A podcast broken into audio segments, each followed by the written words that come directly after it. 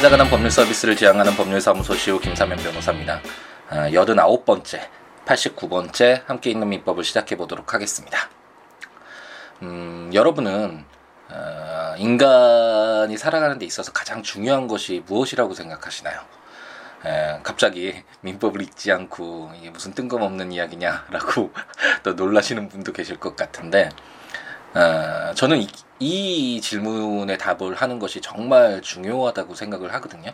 어, 뭐 예전에 심야 방송할 때 감정에 휩쓸려서 어, 말씀을 뭐 몇 번 드렸던 것 같은데 14살 때인가요? 그때부터 어떤 이런 고민들 어떻게 삶을 채워야 될 것인가 인간의 삶이란 뭔가 인간이란 어떤 존재인가 뭐 이런 정말 답을 어, 찾을 수 있을지조차 의문이 드는 문제이긴 하지만 어, 우리에게 정말 중요한 문제인 이 문제에 대해서 가끔씩은 한 번씩 어, 되돌아보면서 내가 어, 그이 중요한 문제를 잘 어, 답을 내고 있는지 예, 그리고 옳은 방향으로 가고 있는지를 어, 확인해보는 되돌아보는 그런 시간들이 필요하지 않을까라는 그런 생각이 듭니다.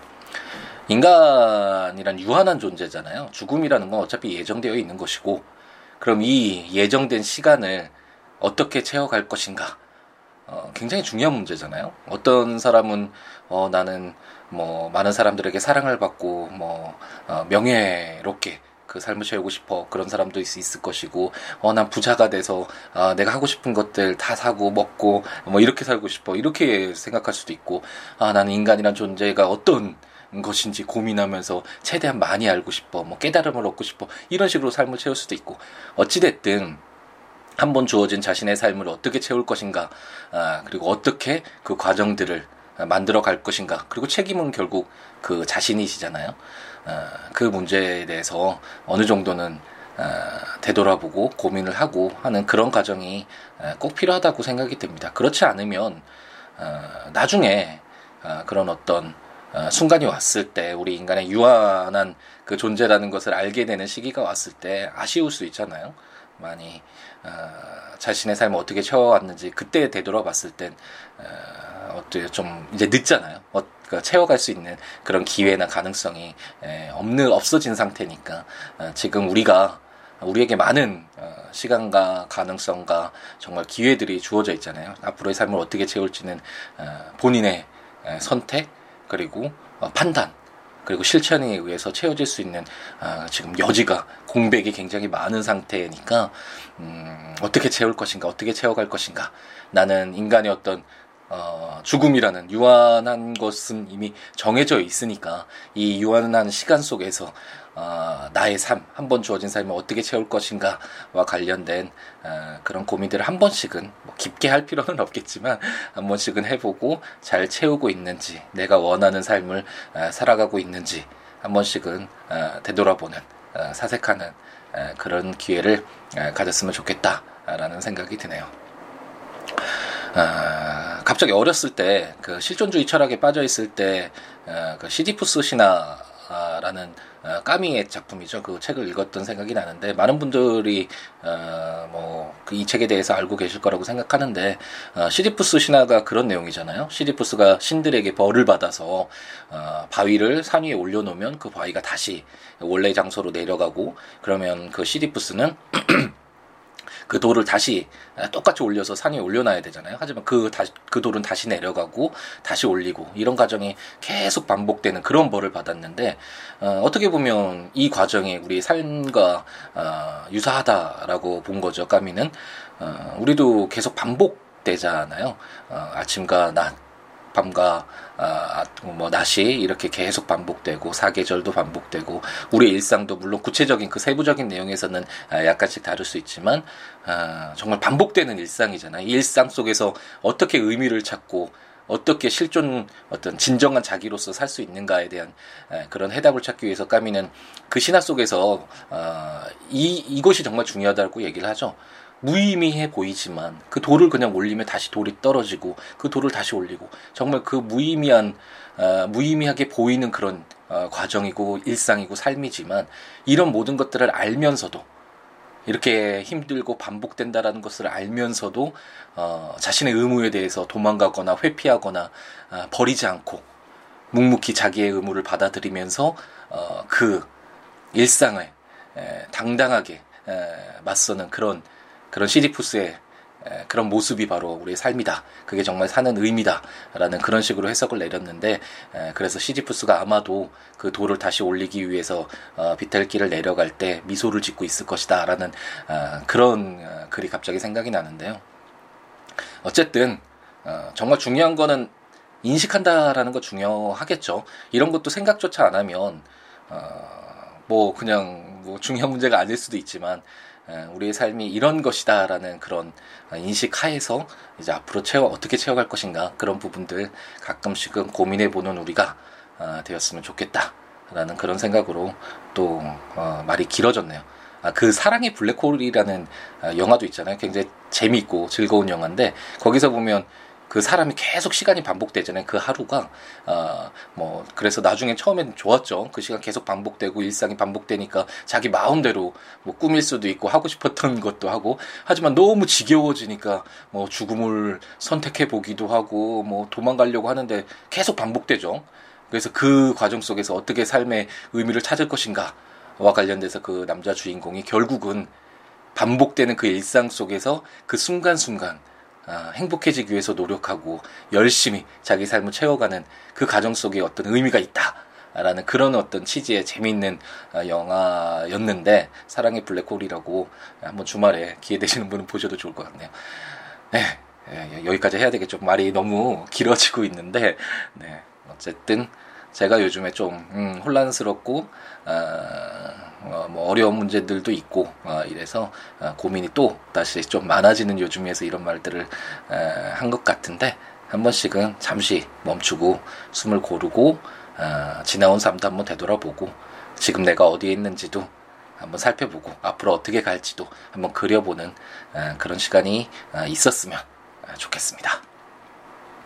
그럼 우리는 이제 지금 얘기한 거와 어, 전혀 별로 상관이 없어 보이는 그런 이제 법률 어, 민법을 어, 다시 한번 이제 찾아가서 어, 물건을 읽고 있죠. 물건 중에 어, 담보 물건으로서 질건을 읽고 있는데 어, 좀 딱딱해 보이는 하긴 뭐 어, 처음 시작하면서 이 어, 말씀드렸던 이 내용도 딱딱하죠. 어려운 부분이고 아, 이 법률도 어렵지만 어, 어쨌든 지금 우리는 함께 있는 민법으로 다시 돌아가서 법률을 한번 읽어보도록 하겠습니다.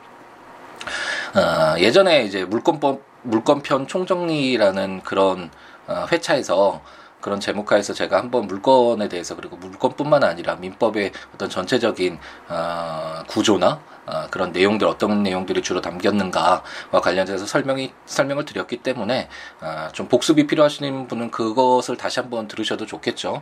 그러니까 될 수 있으면 이제 물건과 관련돼서는 어, 크게 뭐 다시 돌아가서 민법은 어떤 구조고 뭘로 채워져 있고 이런 내용은 말씀 안 드려도 될 것 같고 어, 지금 저희가 이제 담보 물건을 읽고 있다라는 거 그동안 물건의 사용에 초점을 뒀던 용익 물건, 지상권, 지역권, 전세권 이 제도들을 모두 살펴보고 이제 담보 물건으로서의 가치를 인정받을 수 있는 그런 권리인 물건으로서 담보 물건으로서 어, 유치권을 먼저 보았고 어, 이제 저희가 질권을 읽고 있죠.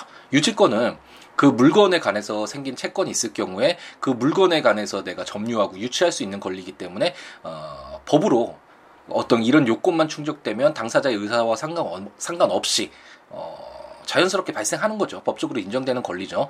그에 반해서 질권은 당사자가 아, 나 이거 질권 설정해주고 어, 이거 담보로 맡길 때니까 어, 뭐 돈 얼마 빌려줘 이런 식으로 당사자의 어, 어떤 의사에 의해서 어, 이렇게 질권을 설정하게 되고 그 질권의 목적물 뭐 유치권의 목적물도 마찬가지지만 그 목적물을 점유한다는 점에 있어서는 어, 유치권과 유사할 수 있지만 방금 말씀드린 바와 같이 유치권은 법적으로 정해진 딱 그 요건만 충족되면 자연스럽게 발생하는 권리죠. 그렇기 때문에 그 물건, 물건으로, 물건에 관하여 생긴 채권을 담보하기 위해서 그 물건을 갖고 있는데 그 물건을 다른 사람이 가져가거나 그 물건의 점유를 잃으면 어, 당연히 뭐 유치권을 인정할 필요가 없겠죠. 그리고 유치권을 다른 사람에게 또 그 재유치한다라는 그런 내용도 있을 아, 수가 없겠죠. 왜냐하면 이런 법으로 정해진 요건이 충족되면 인정되는 아, 권리이기 때문에. 하지만 질권의 경우에는 양 당사자의 의사에 의해서 어, 이렇게 질권을 설정할 수 있기 때문에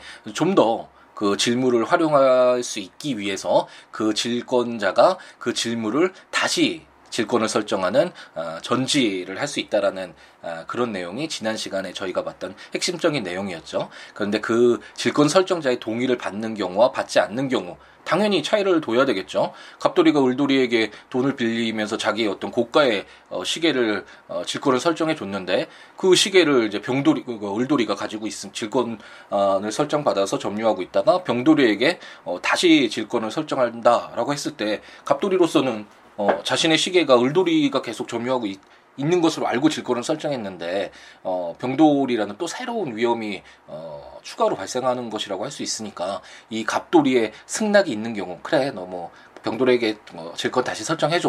너 뭐 형편 봐서 이렇게 그래 돈 받아. 뭐 이런 식으로 승낙한 경우와 갑돌이 몰래 을돌이가 병돌이에게 다시 그 질문을 가지고 재전지라는 전지라는 어, 이 경우와는 차이가 있을 수밖에 없죠. 그래서 그런 어, 책임 정지일과 승낙 정지일이라고 말씀드렸는데 그런 것들이 어떤 차이가 있는지 그 요건과 효과를 지난번 시간에 어, 읽어보았습니다. 그럼 이제 오늘은 제 338조부터 읽어볼 텐데요. 경매, 간이 변제 충당이라는 제목으로 제 1항은 질권자는 채권의 변제를 받기 위하여 질물을 경매할 수 있다. 제 2항 정당한 이유 있는 때에는 질권자는 감정인의 평가에 의하여 질물로 직접 변제에 충당할 것을 법원에 청구할 수 있다. 이 경우에는 질권자는 미리 채무자 및 질권 설정자에게 통지하여야 한다. 라고 규정하고 있습니다. 어, 어, 이 규정 어디서 많이 보지 않았나? 라고 생각되시는 분이 분명히 계시겠죠. 이 규정은 어, 얼마 안 됐잖아요. 우리가 유치권, 담보물권의 첫 번째 타자였던 아, 유치권을 읽었을 때 322조네요. 똑같죠? 예. 제가 말씀드렸듯이 담보물권이라는 건 자기의 채권, 돈이 되겠죠. 우선 뭐 돈이라고 생각했을 때 돈을 뭐 100만 원을 빌려줬다. 그랬을 때 그 담보 물건을 설정받는 이유는 질권을 설정받거나 아니면 뭐 그 물건에 발, 그 100만 원과 뭐 관련돼서 어떤 채권이 발생했다 그래서 유치권을 어, 가지게 됐던 어떤 질권이 있던 어쨌든 담보 물건을 갖는 이유는 어, 내가 그 시계를 어, 갖기 위해서가 아니라 어, 100만 원 빌려준 그 100만 원을 돌려받는데 담보로 사용하는 거잖아요. 그렇기 때문에 어, 담보 물건의 가장 핵심은 어떻게 그럼 이 담보물을 가지고 내 채권을 어, 보존받을 수 있을 것인가, 반환받을 수 있을 것인가의 문제이고 그렇기 때문에 유치권과 어, 동일하게 질권도 어, 질물을 그 자기가 점유하고 있었던 그, 그 물건을 경매할 수 있고 그 경매를 통해서 이제 그 배당금 그 물건을 사는 사람이 돈을 주고 사겠죠. 그럼 그 돈을 가지고 아, 여러 채권자들이 이렇게 배당을 받게 되는데 아, 이제 질권자가 어, 채권 자신의 채권의 변제를 받기 위해서 질물을 경매를 할 수 있는 경매를 어, 신청할 수 있는 그런 권리가 어, 인정되고 있다.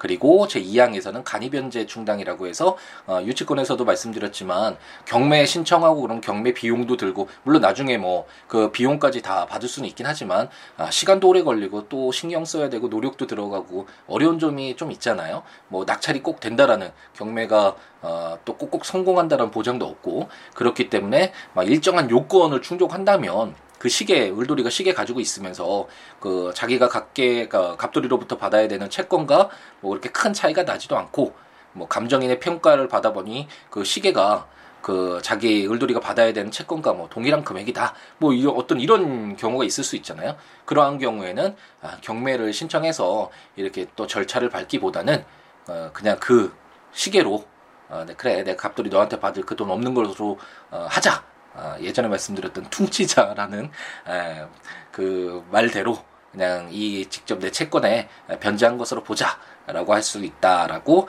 제2항에서 규정하고 있습니다. 그럴 경우에는 질권자인 갑돌이가 그, 아, 그 질권 설정자죠. 질권 설정자인 갑돌이가 그 시계를 어, 감정인이 평가하듯이 100만 원으로 보지 않을 수도 있잖아요. 그렇기 때문에 야 그거는 뭐 정말 몇 대에 걸쳐서 갑으로 내려온 거라서 이건 돈으로 어, 그 값으로 환산할 수가 없어 그러면서 어, 그 안돼 가입 변제 충당하지만 내가 뭐 돈을 변제할게 뭐 이런 식으로 어, 갑돌이의 어떤 어, 선택할 수 있는 기회를 제공해야 되잖아요. 그렇기 때문에 이런 간이 변제 충당을 할 때는 어, 질권 설정자 채무자 및 질권 설정자에게 이러한 내용을 통지해야 된다라고 규정하고 있고 어, 유치권에서도 우리가 살펴봤던 내용입니다.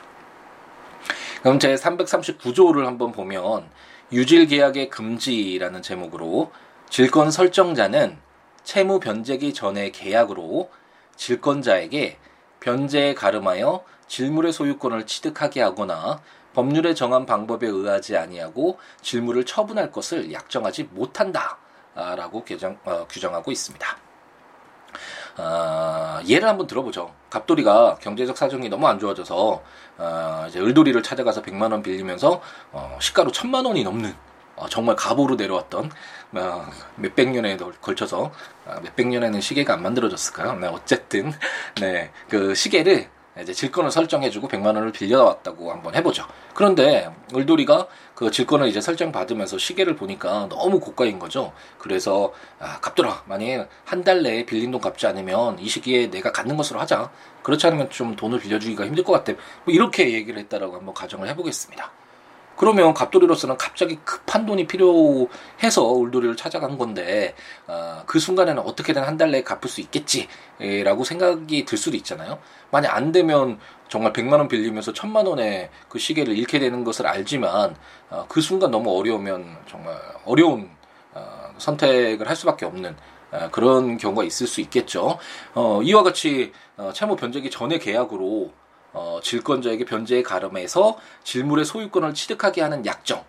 지금 말씀드렸듯이 어, 뭐 한 달 내에 이런 갚아야 되는데 아직 변제가 되지 않았죠. 그런데 그 담보물을 질물을 어, 을돌이가 갖게 하는 어, 질권자에게 어, 그 100만 원 빌려줬던 것에 가름해서 그 질물의 소유권, 그 시계 소유권을 취득하게 하는 약정 이런 것을 유질 계약이라고 하는데 이 계약을 인정을 하면 어, 딱 지금 드는 생각도 아 이거 너무 경제적 약자에게 어, 너무 가혹한 일이 될 수 있고 이거 폭리를 취하는 그래도 거래가 어, 정상적으로 유지되려면 일방에게 너무나 큰 폭리를 취하게 하면 안 되잖아요. 물론 급하게 돈이 필요할 때 그 돈의 어떤 회전이나 어, 그 갑돌이의 상황도 충분히 어, 고려되고 어, 돈을 빌릴 수 있도록 어쩌는 그 선택의 폭을 넓혀줄 필요는 있지만 그렇다고 하더라도 너무 일방적으로 폭리를 취하면 그건 사회가 너무 불건전하게 되겠죠. 그렇기 때문에 뭐 이자 제한법에서 어, 이자도 어, 딱 상한선을 정해놓고 있잖아요. 그 이상만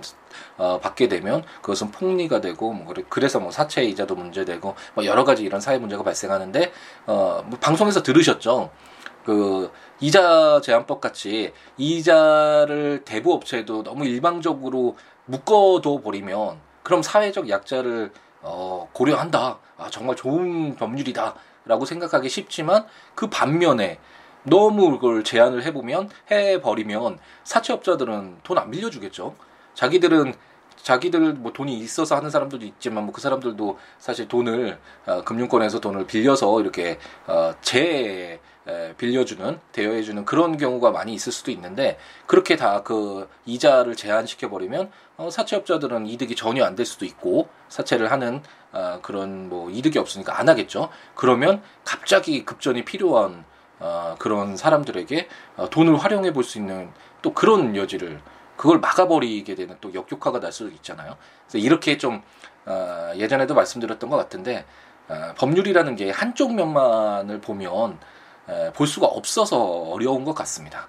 한쪽만 보면 사실 좋아 보이죠. 이자 제한법도 어, 지금 말씀드렸던 것처럼 어, 약자를 보호해야 되잖아요. 어, 그래서 만약 폭리를 취하게 되면 질권자가 안 되니까 어, 이걸 막는 것, 그래서 이자를 제한하는 것, 이자 제한법에서 뭐 이런 것들이 좋아 보이지만 어, 방금 말씀드렸듯이 그 반대적인 측면, 어떤 사회 경제적인 측면이나 정말 돈이 필요해서 급하게 필요한 사람들이 어떤 돈을 활용할 수 있는 그런 기회를 제공하는 것도 사회의 하나의 측면이잖아요. 근데 그런 것들을 또 어, 제한하는 막게 되는 에, 그런 효과가 또 발생할 수 있다라는 점. 이렇게 양 측면들 여러 가지 이해관계들을 아, 조율해야 되기 때문에 법률이 어렵고 아, 그렇기 때문에 사실 법률이 존재하는 것이겠죠. 아, 다, 사람마다 다 각자의 주장과 이해관계가 있을 텐데 그런 것들을 어떤 기준을 둬서 어, 조율해 두지 않는다면 뭐 사회가 뭐 양육강식의 그런 사회로 원시 사회로 돌아가겠죠. 그렇기 때문에 법률을 어, 규정하는 것도 상당히 어렵고 이 법률을 어떻게 해석해서 어, 일상생활의 분쟁에 어, 적용시킬 것인가 하는 것도 상당히 어려운 문제다. 라고 생각을 하시면 될 것 같고 어쨌든 그렇게 어떤 이런 취지에서 어, 제 339조가 어, 유질 계약을 금지된다. 라고 규정하고 있다라고 생, 아, 규정하고 있다라고 아, 보시면 될 것 같습니다. 그럼 이제 오늘의 마지막 조문인 제 340조를 볼 텐데요.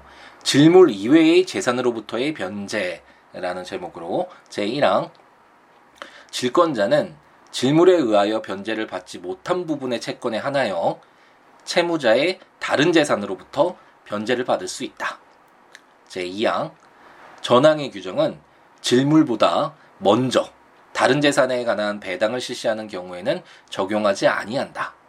그러나 다른 채권자는 질권자에게 그 배당 금액의 공탁을 청구할 수 있다. 어, 좀 어렵게 규정이 되어 있는데 어, 예를 들어서 음, 가볍게 이해를 하고 넘어가 보도록 하겠습니다. 갑돌이가 이제 돈이 필요해서 울돌이에게 질권 설정해 줬는데 자신의 시계를 이제 돈을 갚지 못했다라고 한번 해보죠.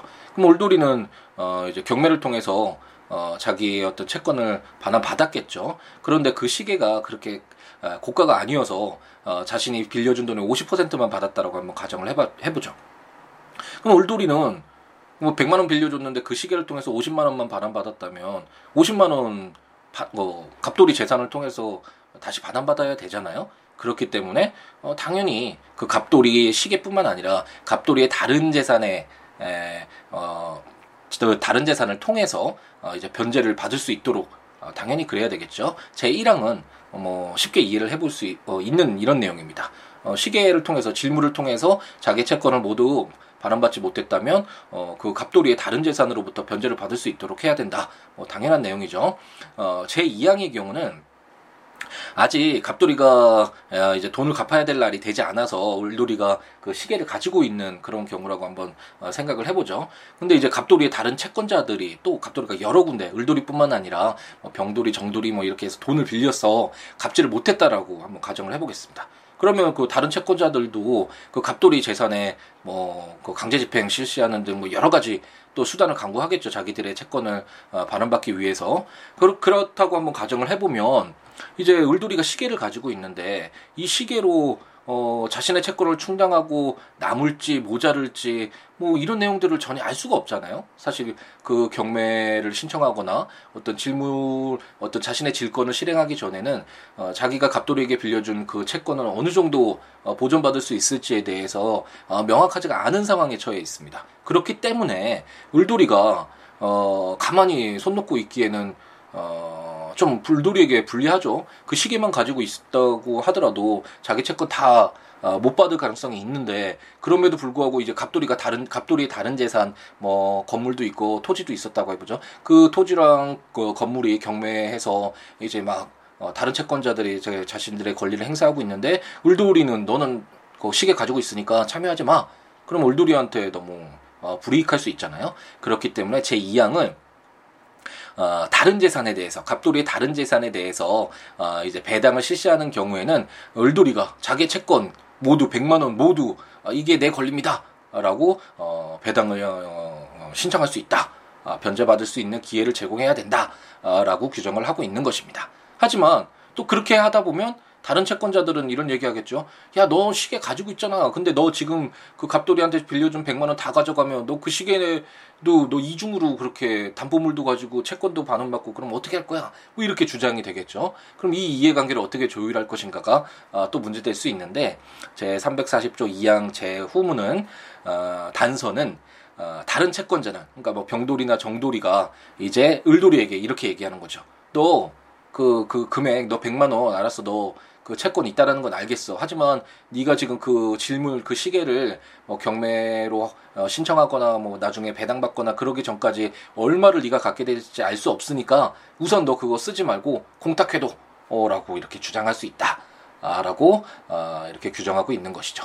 그렇기 때문에 을돌이는 만약 갑돌이의 다른 재산으로부터 어, 100만 원을 어, 배당받았다고 하더라도 실질적으로 그 100만 원을 가져가는 것은 아니고 이제 공탁을 해둬서 어, 그 시기에 나중에 질물에 대해서 자신의 권리를 행사해서 만약 부족한 것이 있으면 그 공탁금에서 가져오면 되고 그 남는 것은 또 다른 채권자들이 어, 가져가면 되겠죠. 이런 식으로 여러 채권자들과 질권자의 어떤 이해관계를 좀 조율하고 있다. 그것이 바로 제 340조다라고 생각하시면 될 것 같습니다.